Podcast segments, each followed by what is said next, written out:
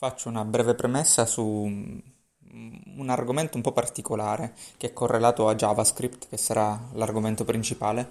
ma non lo è direttamente. Questo argomento, diciamo, è nato questa idea di fare questo, questo podcast, è nata dal fatto che un paio di giorni fa sono andato a un meetup riguardante eh, React.js e parlando in realtà con l'organizzatore mi diceva ha il SEO, il SEO per, eh, non serve più, per i siti non serve più, o quantomeno i grandi progetti non ne hanno bisogno. Ed effettivamente non riuscivo a dargli né ragione né torto, perché effettivamente secondo la forma di un progetto, e molte start-up se ne fregano del SEO,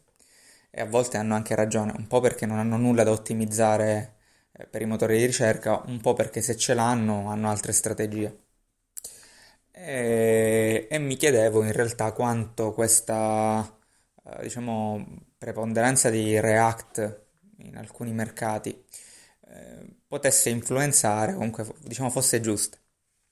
Faccio un'altra premessa. React può essere, diciamo, può generare pagine che possono essere ottimizzate, però diciamo c'è un passaggio in più, cioè bisogna eh, fare qualcosa affinché questo avvenga. E, e diciamo poi non, non, entro nel campo perché è quello degli sviluppatori, diciamo comunque è un, un, un bene aggiuntivo, un, diciamo un possibile bonus che non sempre viene richiesto. Ok, eh, fatta questa premessa, eh, si parla un po' di, di JavaScript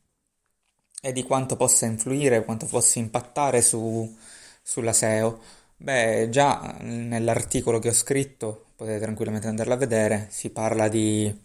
un bel, un bel impatto per siti parecchio complessi, per siti diciamo un po' più tradizionali, che hanno all'interno dei tool, dei software, dei plugin, chiamateli come volete, eh, comunque che non fanno, diciamo, no, non generano niente di dinamicamente o comunque non, ehm, non attivano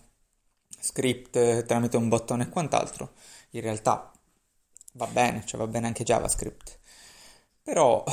uno dei campi più fetenti della, della SEO, che è la performance, più che altro è una sorta di, di ossessione, perché è vero che fa posizionamento, ma eh, è uno di quei punti in cui si può fare mh, iperottimizzazione e farsi scoprire, tra virgolette, al motore di ricerca, cioè far sì che effettivamente Google si renda conto che c'è qualcosa che non va.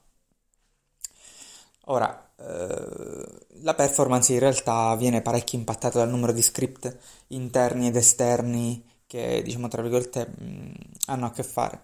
con, con la pagina, con il sito. E tra le guide di Google si parla anche di una sorta di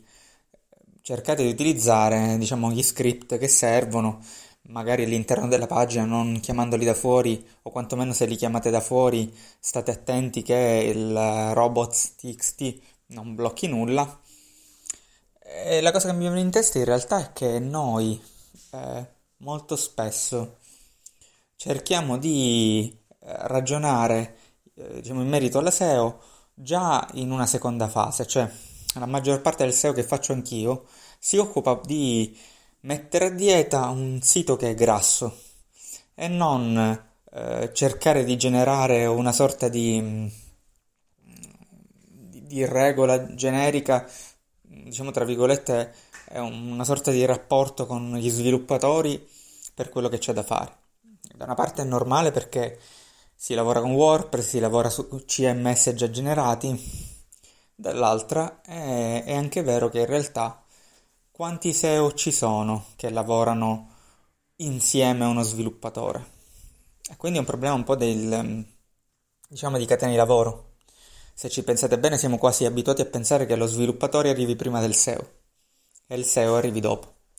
ma in realtà non è assolutamente così. E JavaScript è credo uno dei punti cardine in cui ci si può rendere conto di questa differenza. Eh, bello sarebbe poter lavorare fianco a fianco con uno sviluppatore, ma in realtà ancora meglio, e non è una vena polemica, però è un dato di fatto, Ancora meglio sarebbe riuscire a specializzare un tot di SEO, poi è una cosa che succede naturalmente per carità, cioè c'è chi lo vuole fare, c'è chi lo può fare per tempo, per tipo di lavoro e c'è chi in realtà se lo sceglie, diciamo, forzatamente. Ci vorrebbe una sorta di figura ibrida, una sorta di sviluppatore SEO. E se avessimo, parliamo sempre di, di fantasia, questa sorta di sottocategoria di sviluppatori, sarebbe sicuramente più facile creare una sorta di manuale sul cosa c'è da fare e cosa non c'è da fare. Anche all'interno di strutture, diciamo, progetti open source come WordPress, che sicuramente è eh, SEO friendly per certi punti di vista, però buona parte della sua architettura potrebbe essere, diciamo, ritoccata e pensata anche per... Ehm, anche per, ehm, per dove deve attecchire. Un WordPress